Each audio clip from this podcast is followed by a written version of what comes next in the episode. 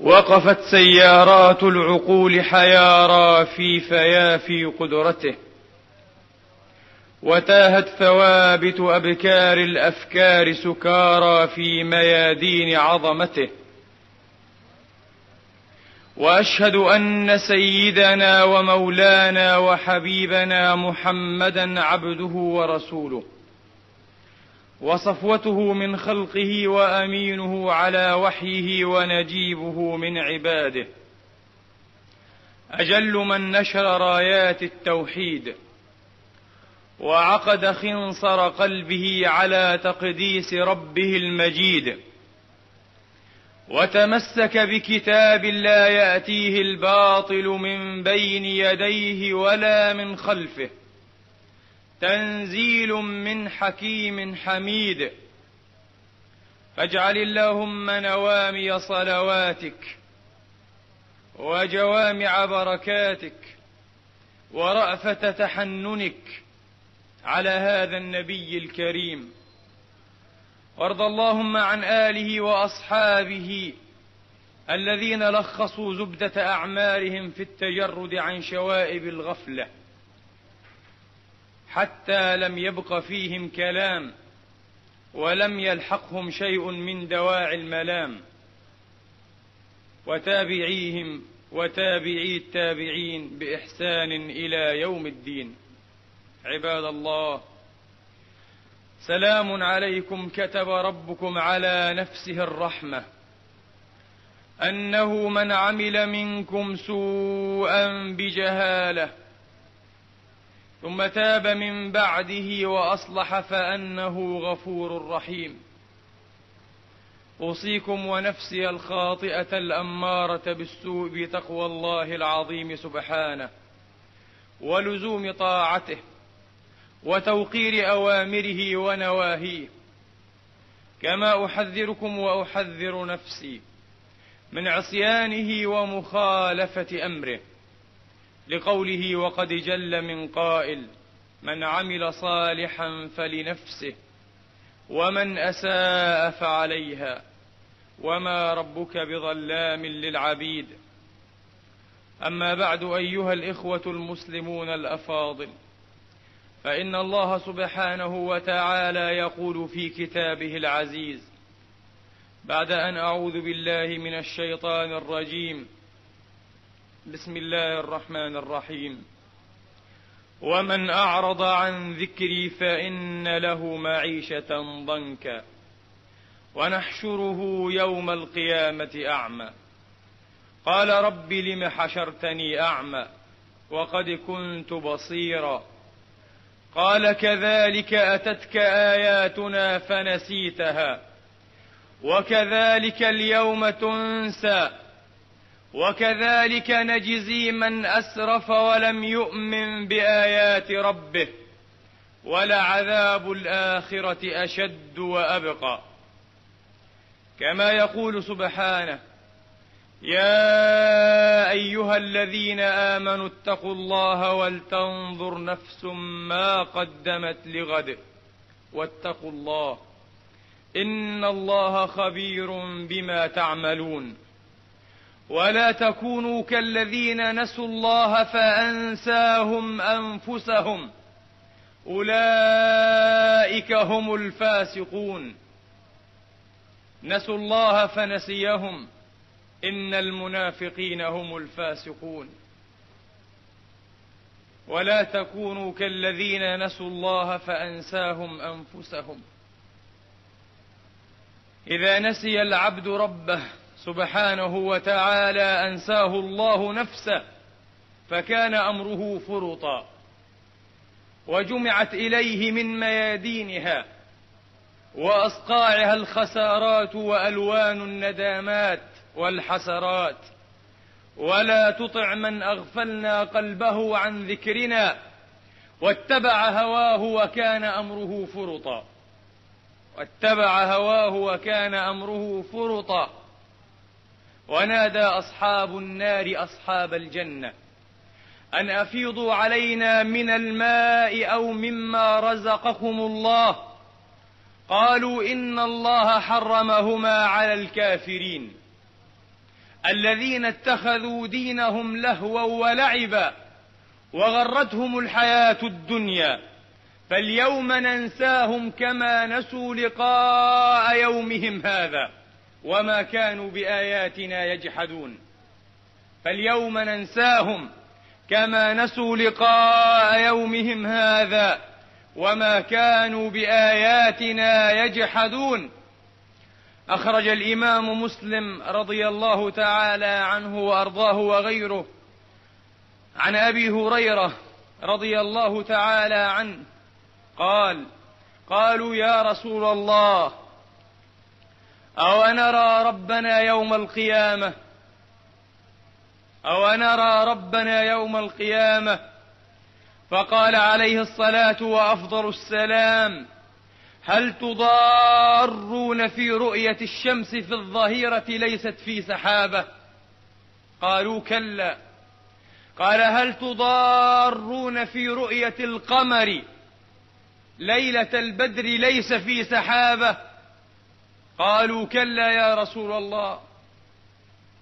قال والذي نفسي بيده إنكم لترون ربكم لا تضارون في رؤيته كما لا تضارون في رؤيتهما أي في رؤية الشمس ورؤية القمر ليس في سحابة.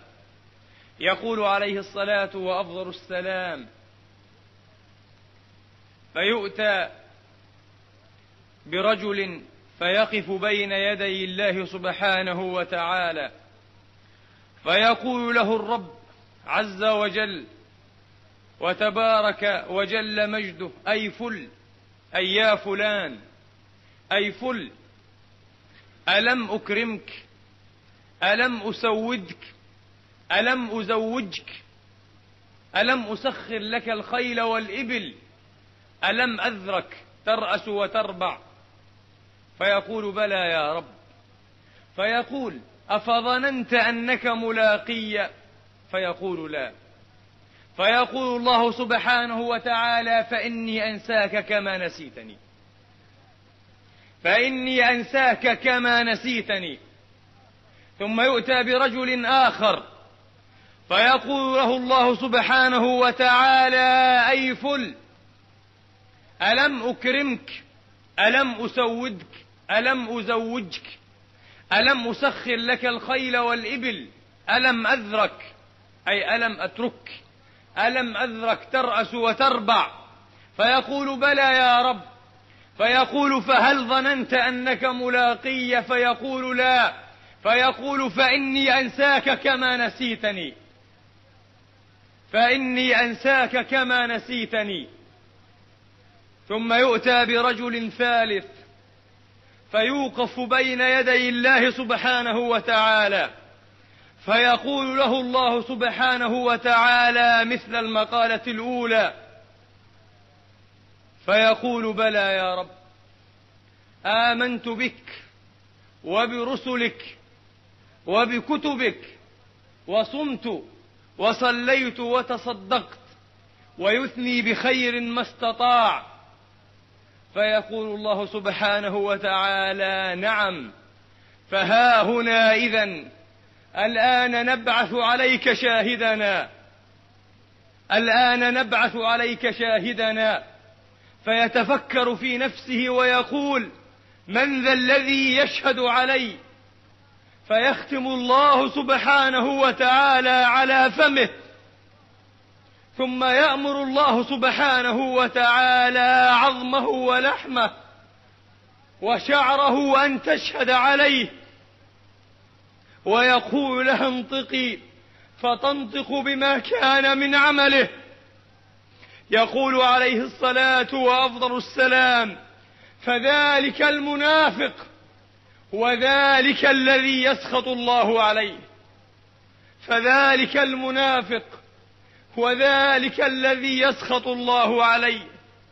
نسوا الله فنسيهم. إن المنافقين هم الفاسقون. روى الإمام الطبراني رضي الله تعالى عنه وأرضاه بإسناده إلى أبي بكر الصديق رضي الله تعالى عنه وأرضاه أنه قال في خطبة له أيها الناس اعلموا أنكم تغدون وتروحون لأجل مسمى. إنكم تغدون وتروحون لأجل مسمى. فمن استطاع منكم أن يجعل عمله لله فليفعل. من استطاع منكم أن يجعل عمله لله فليفعل. فإن قوما جعلوا أعمالهم لغير الله فنهاكم الله سبحانه وتعالى أن تكونوا أمثالهم. فقال عز من قائل ولا تكونوا كالذين نسوا الله فأنساهم أنفسهم. أولئك هم الفاسقون. يا إخواني أين من تعرفون من إخوانكم؟ أين من تعرفون من إخوانكم؟ لقد قدموا على ما قدموا. لقد قدموا على ما قدموا وخلوا بالشقوة أو السعادة. وخلوا بالشقوة أو السعادة.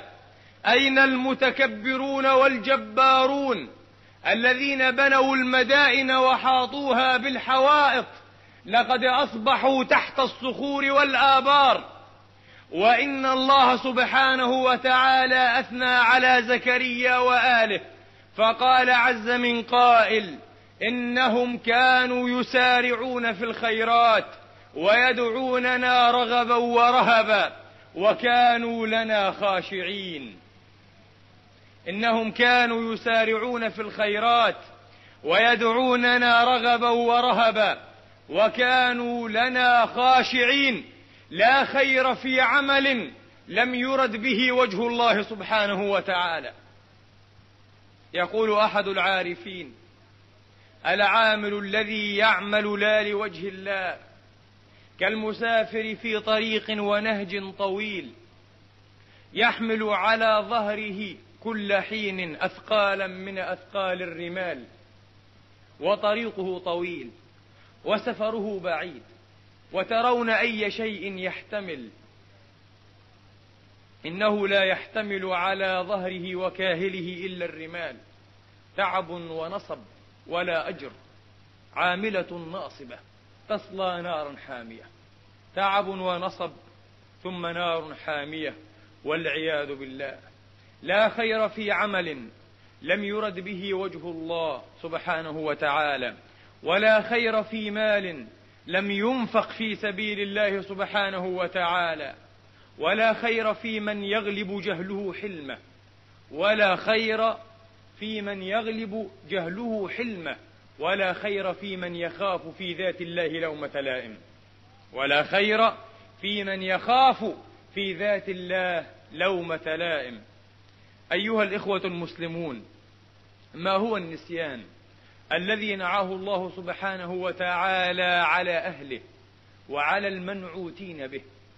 النسيان هو ترك القلب أن يضبط ما استودع. النسيان هو ترك القلب أن يضبط ما استودع. لماذا؟ لأسباب ثلاثة. إما لضعف هذا القلب وإما لغفلة تعتوره وتلحق به وإما لغفلة تعتوره وتلحق به وإما عن قصد ومكابرة وتعمد. فيترك ذكر الشيء حتى يغلب حتى يغلب نسيانه عليه أعني على القلب. فهي أسباب ثلاثة وبالتأمل في هذه الأسباب الثلاثة ينماز لنا صنفان من صنوف النسيان. الصنف الأول وهو مختص بالكفار والعياذ بالله. الصنف الأول وهو صنف يختص أو مختص بالكفار والعياذ بالله وأعني به النسيان الكلي. فالكافر نسي ربه أي نسي أوامر الله وتجاوز حدود الله ومناكر الله ومناهيه سبحانه وتعالى بالكلية. ليس من سبب وليس من حبل يربطه بالله سبحانه وتعالى. مقطوع السبب بمسبب الأسباب لا إله إلا هو. هذا مقطوع هذا موكول إلى نفسه. روى الإمام النسائي والحاكم رضي الله تعالى عنهما عن أنس رضي الله تعالى عنه قال قال رسول الله صلى الله عليه وآله وأصحابه وسلم لابنته فاطمة رضي الله تعالى عنها قال لها ما يمنعك أن تسمعي لما أوصيك به؟ وهذا أسلوب في الترغيب واستلفات سمع السامع. ما يمنعك أن تسمعي لما أوصيك به؟ قولي كلما أصبحت وكلما أمسيت. يا حي يا قيوم برحمتك أستغيث. أصلح لي شأني كله ولا تكلني إلى نفسي طرفة عين. إن من وكله الله إلى نفسه طرفة عين ضاع وتاه وحار وبار. ضاع وتاه وحار وبار. قال العارف بالله سهل ابن عبد الله التستري رضي الله تعالى عنه من ترك مصباح السنة لحظة تخبط في ظلمات البدع أربعين ليلة. إنها الغفلة يا إخواني. من غفل عن نفسه لحظة والغفلة ذنب وأي ذنب؟ يا الله. الغفلة ذنب وأي ذنب؟ والذنوب جراحات. ورب جرح وقع في مقتلة. والذنوب جراحات. ورب جرح وقع في مقتلة. يقول شاعر فارسي في عبارة عالية رائقة هذا ترجمتها. يقول ذهبت أقتلع الشوك من رجلي فغاب عني محمل الحبيب. إنها لحظة غفلة لحظة تأخر واحدة قد يكون فيها الهلاك والبوار ذهبت أقتلع الشوك من رجلي فغاب عني محمل الحبيب حتى لم أره. إنها كانت لحظة من وقت يتحسر ويتندم ويتوجع ويتفجع. يقول إنها كانت لحظة من وقت إلا أن ركب الأحباب قد تغيب عني بمسيرة مئة عام كاملة. لقد فقدت الهدى فقدت المسيرة فقدت الشعاع النير والآسر. نعم تغيب عني محمل الأحباب مئة سنة كاملة قرنا من الزمان لقد تاه هذا المسكين. نعم فالغفلة من أعظم الذنوب. الغفلة من أعظم الذنوب ومن وكله الله إلى نفسه ضاع روى الإمام أحمد والدارمي بإسناد صحيح. أن النبي عليه الصلاة وأفضل السلام قال من جعل أو من كان من كان همه الآخرة من كان همه الآخرة جمع الله عليه ضيعته وشمله وأتته الدنيا وهي راغمة. ومن كانت نيته الدنيا. في الأولى قال همه وهنا قال النية. ومن كانت نيته الدنيا فرق الله عليه ضيعته وشمله وجعل فقره بين عينيه ولم يأته من الدنيا إلا ما كتب له. إلا ما كتب له. يا ابن آدم خلقتك للعبادة فلا تلعب وقسمت لك رزقك فلا تتعب. فإن رضيت بما قسمت لك أرحت نفسك وبدنك وكنت عندي محمودا. وأتتك الدنيا وهي راغمة. وإن لم ترض بما قسمت لك فوعزتي وجلالي. لأسلطن عليك هذه الدنيا التي جعلتها همتك ونيتك. لأسلطن عليك هذه الدنيا فتركض فيها ركض الوحش في البرية. ثم لا يكون لك منها إلا ما كتب لك. وأتعبت نفسك وبدنك وكنت عندي مذموما. يا ابن آدم خلقت السماوات السبع والأراضين السبع ولم أعي بخلقهن. أفيعيني رغيف عيش أسوقه إليك كل يوم؟ يا ابن آدم لا تطالبني برزق غد كما لم أطالبك بعمل غد. يا ابن آدم كلي محبا فأنا لك محب. بحقي عليك كلي محبا فأنا لك محب. وفي حديث قدسي جليل آخر. وشيج العلاقة بمقام اليوم يقول الرب جل مجده وعظم في عليائه وكبريائه. يقول سبحانه من قائل يا ابن آدم أسترك ولا تخشاني وأذكرك ولا تنساني. لو أمرت الجبال لدمرتك في حينها ولو أمرت البحار لأغلق لأغرقتك في معينها. ثم قال بأخره ولكن أؤخرك إلى وقت أخرته وأؤجلك إلى أجل أقدته ولا بد لك ولكل نفس وعزتي وجلالي من المرور علي والوقوف بين يدي أذكرك أعمالك وأحاسبك أفعالك. حتى إذا أيقنت بالبوار وأدركت أنك من أهل النار حتى إذا أيقنت بالبوار وأدركت أنك من أهل النار أوليتك غفراني ومنحتك رضواني وقلت لك لا تخف ولا تحزن فقد غفرت لك الذنوب والأوزار ومن أجلك سميت نفسي العزيز الغفار الله أكبر حقا إنه سبحانه هو والإنس والجن في نبأ عظيم. يخلق وغيره يعبد ويرزق وغيره يشكر. خيره إلى العباد نازل وشرهم إليه صاعد. يتحبب إليهم بالنعم وهو الغني عنهم وعنا. ويتبغضون إليه بالمعاصي وهم أفقر شيء إليه. إنه نبأ عظيم إنه خطر جسيم. إنها الغفلة يا إخواني. إذا عمت هذه الغفلة انحطت بالإنسان عن أولى مراتب العبودية إلى دركات الكفر والشرك والجحود والنكران. ما هي أولى مراتب العبودية؟ ما هي أول منزلة من منازل العبودية؟ إنها منزلة اليقظة. إنها منزلة اليقظة. منزلة الذكر.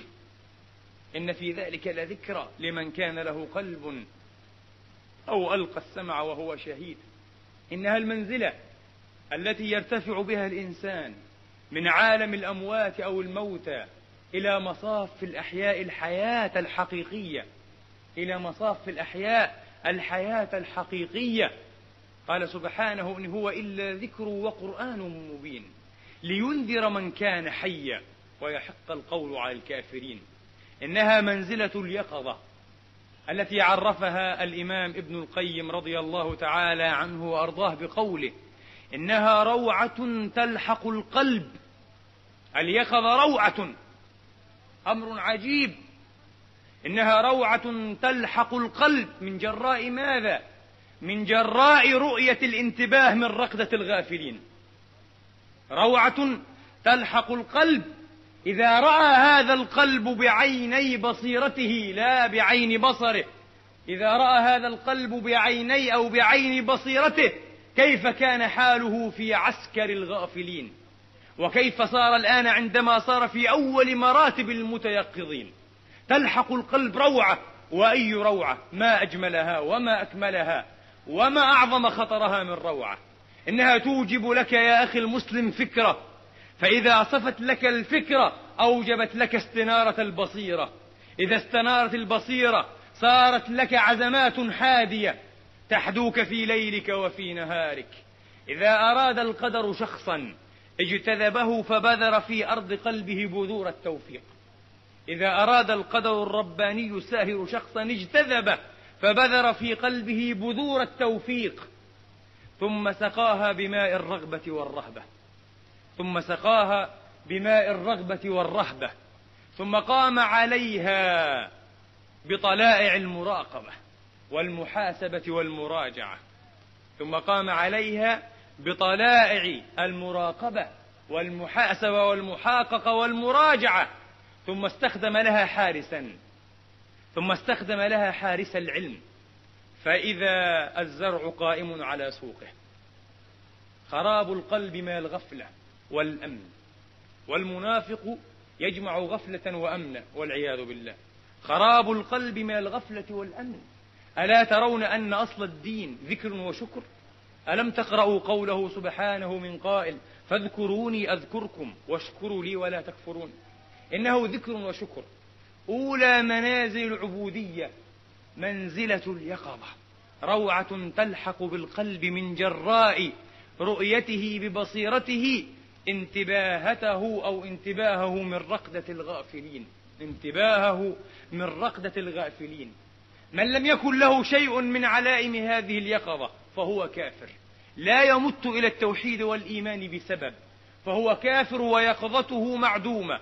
وأما غفلته ونسيانه فكلي. لا يعرف أمرا من أوامر الله. لا يوقر منكرا. ألا يقع فيه من مناكر الله سبحانه وتعالى. وهناك طرف آخر من النسيان إنه النسيان الجزئي. وهذا الذي يعتور ويلم بكثير ولا أقول ببعض. ومن ذا الذي ينجو منه؟ يلم بكثير من المؤمنين. يلم بكثير من المؤمنين. عندما تغفل عن عمل خير ينبغي لك أن تفعله فأنت ناس. عندما تقع في مخالفة ولو بسيطة ينبغي لك أن تتنزه عنها فأنت ناس. وهلم جر إلى آخر هذه المخالفات سلبية أو وجودية. ألا تفعل وأن تفعل. روى الإمام مسلم والنسائي وابن ماجه رضي الله تعالى عنهم وأرضاهم أجمعين. عن جرير بن عبد الله رضي الله تعالى عنه قال كنت جالسا عند رسول الله عليه الصلاة وأفضل السلام. فجاءه قوم مجتابي النمار اجتاب الرجل القميص أي لبسه. النمار هي أكسية غليظة فيها خطوط سود وبيض. مجتابي النمار عليهم أزر لا شيء غيرها. أي فقراء. قال جرير ابن عبد الله فلما نظر إليهم النبي عليه الصلاة وأفضل السلام ورأى ما بهم من الجهد والعري والفاقة. تغير وجه رسول الله وعرف ذلك في وجهه. النبي كان داعي الإنسانية كان داعي التراحم والتواصل كان نبي المرحمة عليه الصلاة وأفضل السلام بالمؤمنين رؤوف رحيم عزيز عليه ما عنتم. تغير وجهه أن يكون في المسلمين أمثال هؤلاء الفقراء المعدمون المجهدون. تغير وجهه قال فدخل بيته ثم راح إلى المسجد فصلى الظهر ثم صعد المنبر. صعد منبره عليه الصلاة وأفضل السلام فحمد الله عز وجل وأثنى عليه. ثم قال أيها الناس أما بعد ذلكم فقد أنزل الله سبحانه وتعالى قوله يا أيها الذين آمنوا اتقوا الله ولتنظر نفس ما قدمت لغد. وهؤلاء إخوانكم فأي شيء قدمتم إليهم؟ استشهد بهذه الآية العظيمة الوقع. في مناسبة هذه نراها نحن ساذجة أو بسيطة وليست بالبسيطة والله. مناسبة جعلت رسول الله يتغير ويستفز ويتقلق في مكانه ويتحرك فيها جيئة وذهابا. إنها ليست بالبسيطة.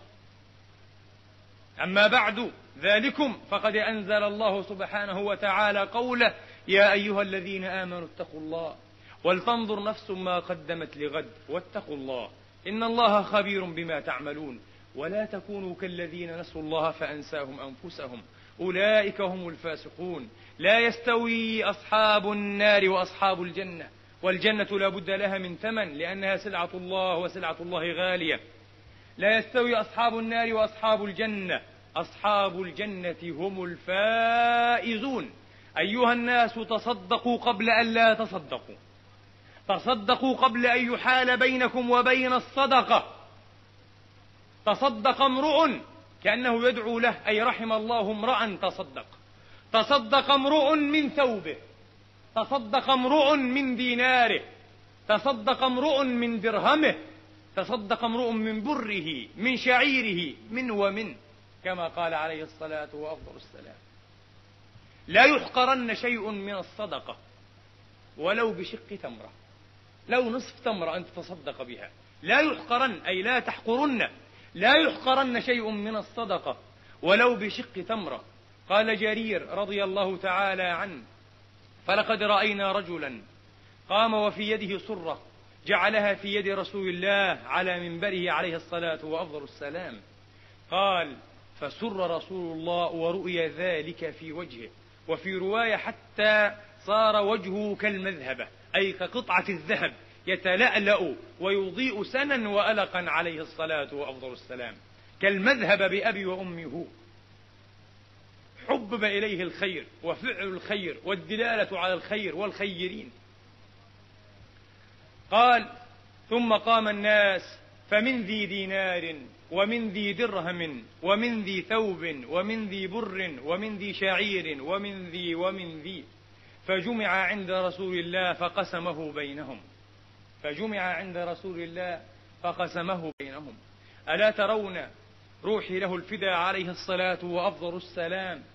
أنه قد استشهد بهذه الآية الجليلة العظيمة الفخمة الجزيلة استشهد بها ليدل على أن المؤمن قد يلحقه شيء من النسيان ينبغي ألا يلحقه. أن المؤمن قد يلحقه شيء من النسيان ينبغي ألا يلحقه. والمؤمن تنقص عبوديته تنقص عبوديته بمقدار ما فيه من النسيان وتكتمل عبوديته بمقدار ما فيه من اليقظة. هذه اليقظة توجب المسارعة إلى تنفيذ أوامر الله. توجب المسارعة إلى ترك حرمات الله ومناكر الله سبحانه وتعالى. لا أن يقف داعي الله الذي أسمغ وأبل الذي أسمع وأبلغ وأبان. لو أسمع الأطروش أي الأطرش. لا يقف داعي الله الذي أسمع وأبلغ وأبان. بالباب فيرده بواب غدا أو بعد غد.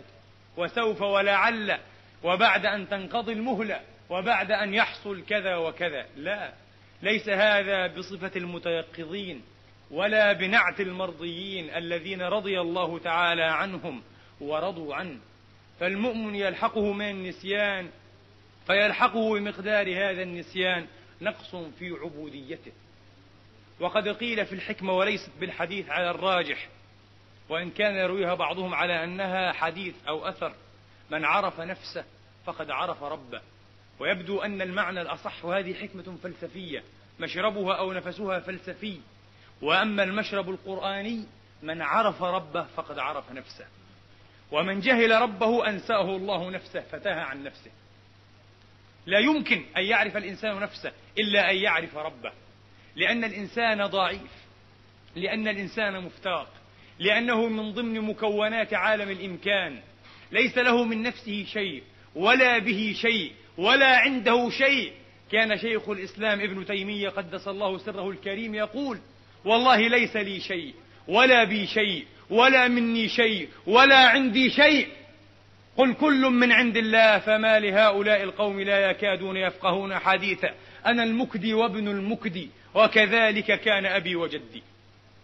نعم فالإنسان لا يعرف نفسه ولا يتسنى له أن يعرف نفسه إلا أن يعرف ربه. وشيء ثان إذا كان هذا النسيان يلحق الأفراد بصفتهم أفرادا. فقد يلحق الأمم بصفتها أمما. فلما نسوا ما ذكروا به فتحنا عليهم أبواب كل شيء. حتى إذا فرحوا بما أوتوا أخذناهم بغتة فإذا هم مبلسون. فإذا هم مبلسون. ومن الذين قالوا إنا نصارى أخذنا ميثاقهم. فنسوا حظا مما ذكروا به فأغرينا بينهم العداوة والبغضاء إلى يوم القيامة. وسوف ينبئهم الله بما كانوا يصنعون. ما هو المطلوب من الفرد المؤمن ألا ينساه أو يتغافل عنه؟ احترام أوامر الله ونواهي الله في دائرة الفردانية أو الفردية.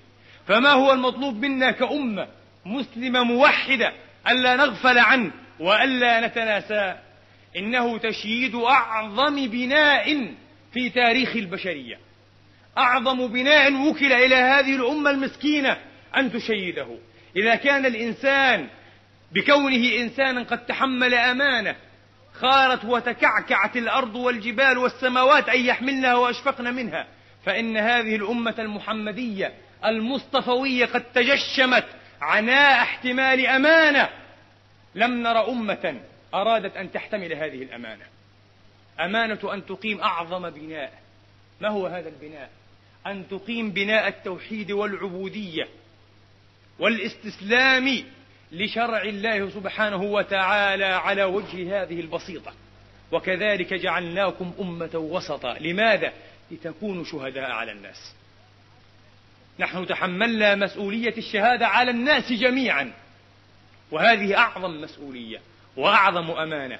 هل ترون أو تروننا قد أدينا هذه الأمانة بوصفنا أمة؟ فقصرنا بوصفنا أمة ونقصر بوصفنا أفرادا. فما هي النتيجة؟ النتيجة هي الأخذة وكذلك أخذ ربك إذا أخذ القرى وهي ظالمة. إن أخذه أليم شديد. والله لقد أخذ الله وأوخذنا بذنوبنا بوصفنا أمما أو أمة في أكثر من ميدان وترون. وسنؤخذ حتى نراجع أمر الله. وحتى نراجع دين الله سبحانه وتعالى ونجعل لأمره ونهيه وقارا. ما لكم لا ترجون وقارا. وهذا الأخذ ليس ليس من شرطه أن يكون بغتة. أخذناهم بغتة فإذا هم مبلسون. قد يكون هذا الأخذ من حيث لا نشعر. أو يأتيهم العذاب وهم لا يشعرون. أو يأخذهم في تقلبهم. ونحن نتقلب. مولعون مغرمون بالأهوية وبالملاذ. نطرح في أرض الهوى من دخل دار الهوى قامر بعمره من دخل دار الهوى قامر بعمره أو يأخذهم في تقلبهم. فما هم بمعجزين. أو يأخذهم على تخوف. فإن ربكم لرؤوف رحيم. إنها أصناف من الأخذ. يعامل الله سبحانه وتعالى بها شتى الأمم وصنوف الناس. نسأل الله عز وجل ألا يؤاخذنا بما فعل السفهاء منا. وأن يصلح أمرنا أفرادا وجماعات وأن يصلح ذات بيننا وأن يجمعنا على كلمة سواء كلمة العمل لإعزاز دين الله وإقامة شرعه سبحانه وتعالى. أقول هذا القول وأستغفر الله لي ولكم فاستغفروه إنه غفور رحيم.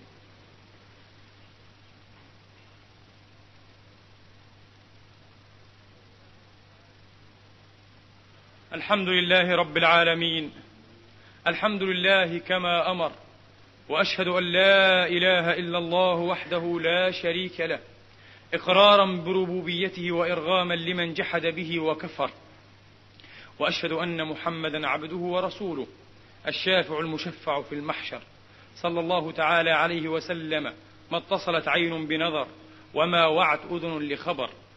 عباد الله اعلموا أن الله سبحانه وتعالى قد أمركم بأمر بدأ فيه بنفسه ثم ثنى فيه بملائكة عرشه وقدسه فقال جل من قائل مخبرا وآمرا إن الله وملائكته يصلون على النبي. يا أيها الذين آمنوا صلوا عليه وسلموا تسليما. لبيك اللهم صل على محمد وعلى آل محمد كما صليت على إبراهيم وعلى آل إبراهيم وبارك اللهم على محمد وعلى آل محمد. كما باركت على إبراهيم وعلى آل إبراهيم في العالمين إنك حميد مجيد. اللهم إنا نسألك الهدى والتقى والعفاف والغنى. اللهم يا واصل المنقطعين صلنا إليك. هب لنا عملا صالحا يقربنا إليك. اللهم لا تخزنا يوم تبعث الناس في يوم عظيم. يوم يقوم الناس لرب العالمين. اللهم إنا نسألك الهدى والتقى والعفاف والغنى. اللهم اغفر لنا ذنوبنا وإسرافنا في أمرنا. وثبت أقدامنا وانصرنا على القوم الكافرين. اللهم إنا لما أنزلت إلينا من خير فقراء. اللهم إنا ضعفاء فقو في رضاك ضعفنا. اللهم إنا نسألك علما نافعا وقلبا خاشعا وعلما واسعا وعملا متقبلا ودعاء مستجابا.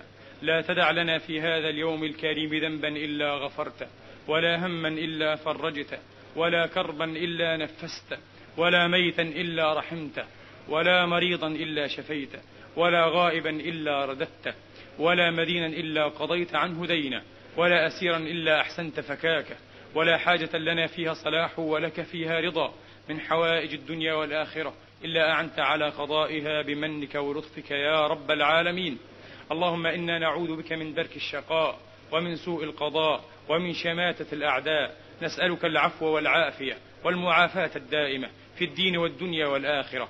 نسألك ونبتهل إليك ونرغب أن تنصر الإسلام والمسلمين وأن تعلي بفضلك كلمتي الحق والدين. اللهم اخذل من خذل المسلمين.